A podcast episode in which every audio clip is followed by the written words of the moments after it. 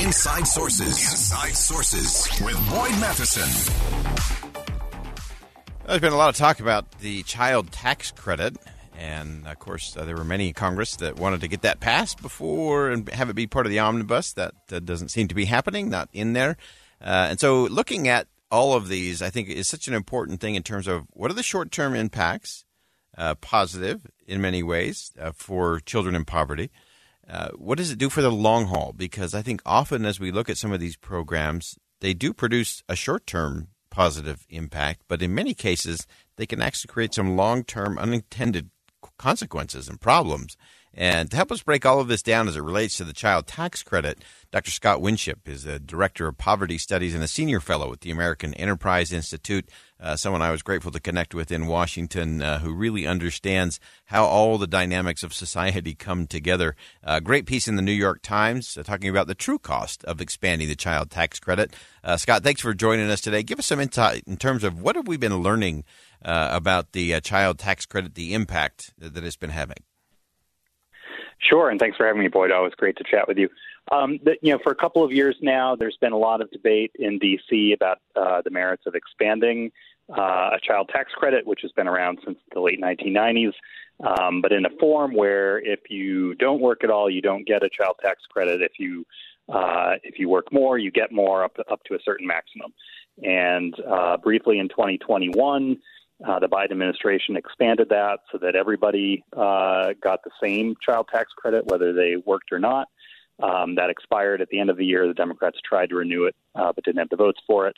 Um, and so I uh, wrote a piece in the in the Times uh, that's out today, uh, trying to summarize what we've learned in in the intervening couple of years.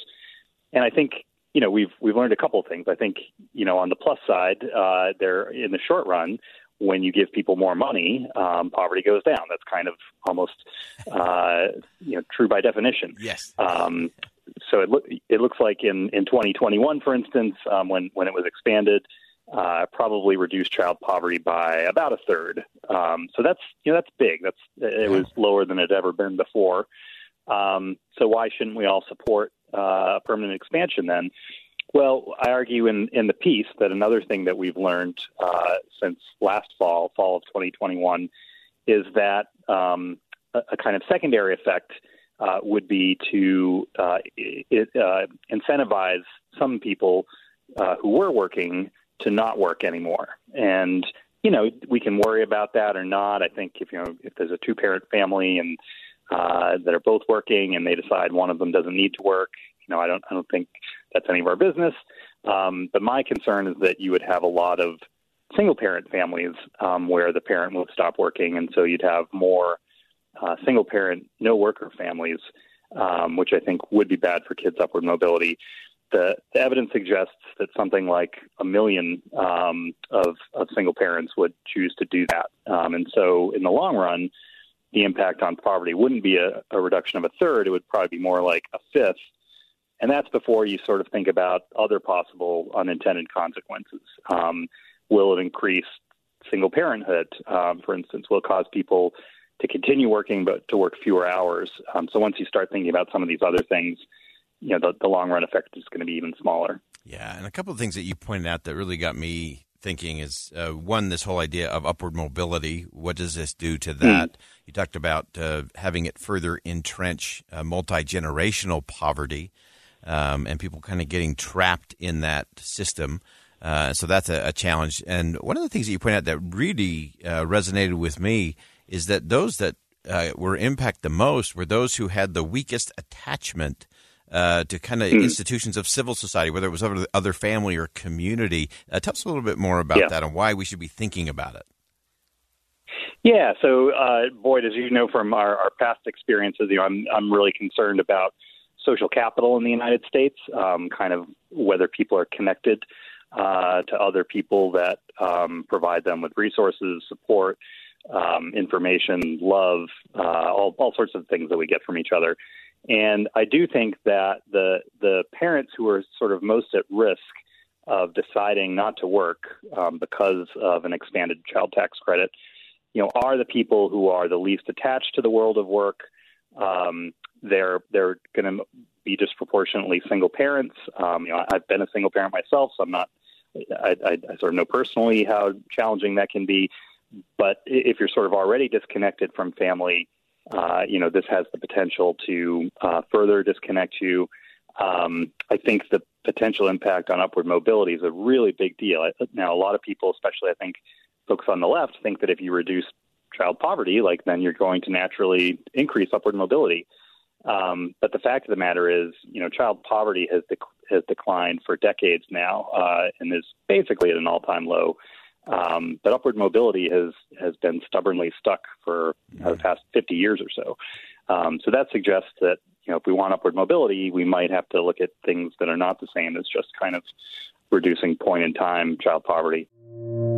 Two friends taking pictures of the rising full moon on a summer night.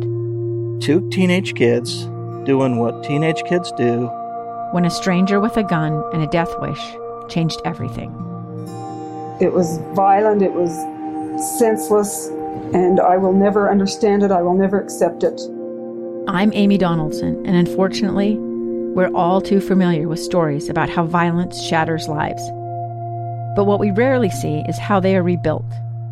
In a new podcast, The Letter, we relive tragedy but only so we can hear the rest of the story the struggle to reclaim lives, the realities of grief, and the possibilities of forgiveness. I believe in miracles. Sometimes I thought there are no miracles. Yeah, there are, and this is a big one. Follow the letter at theletterpodcast.com or wherever you get your podcasts. Yeah, I, I, think that's such a crucial conversation to have. Of course, we always go back to Abraham Lincoln and the fact that he was so focused on roads and bridges and canals mm. uh, because he really recognized that it wasn't the it wasn't a connection to money that made people mm. poor. It was that they weren't connected to other people and to opportunity uh, and society that really uh, was the the thing that made the difference. So, so what else are you watching for in terms of this? Obviously, this will continue to be debated as we move into the new year, yeah. and and we'll go forward. But what are you watching for, and what is it that you think we can do to change this conversation and get it to where we can both provide for the short term need, uh, especially of those children, but that we can also ensure that we have this upward mobility path for those uh, parents and, and for those children. Yep, absolutely. So I think um, on the Democratic side, you know, I, I don't think they're giving up um, on on this idea of a child allowance that everybody should sort of get the same amount per child, whether that whether they the parents work or not. So I don't think that's going away anytime soon. Um, what I hope to see happen on the right is, you know, a, a sort of more full-fledged effort uh, to try to find ways to reduce child poverty and uh, and increase upward mobility. And I think you know, I've, I've got some ideas with my colleagues Angela Rachidi and Matt Weidinger at the American Enterprise Institute that would involve um, reforming the safety net uh, to uh, give states more responsibility uh, around the programs and give states incentives to um, get uh, their citizens uh, into the workforce and working independently. Um, I'd put out something in 2021 that that would have taken uh, the, the child tax credit and sort of added on for folks that weren't getting the maximum amount of the child tax credit. Um, instead of giving them uh, a, a, bigger child tax credit, it would have sort of deposited baby bonds uh, into an account that kids could then tap, you know, when they reach when they reach adulthood to use for certain things. Um, you know, I think there's I think there's a lot of things we could do to try to uh, uh, improve early childhood programs. We don't have a lot of great evidence about how to do that, but we should be looking for uh, models that work. So I think there's a, a number of different approaches we could take, and uh, I, I really do think we should sort of start over. The child allowance debate is really sort of a dead end because I think Republicans very rightly worry about these unintended consequences.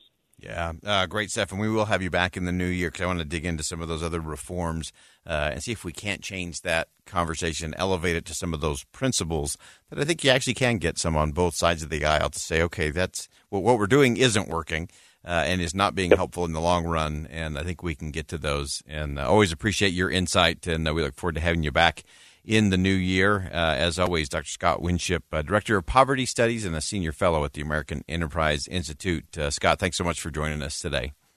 Yeah, thank you, bud. All right. we are standing by. we are expecting any moment that uh, President Zelensky uh, and President Biden will emerge to have a joint press conference. They've been huddled up uh, for the past hour and a half or so. It'll be very interesting to see uh, what they had talked about, what announcements are made. Uh, the questions from uh, the press corps will also be very interesting to track and watch.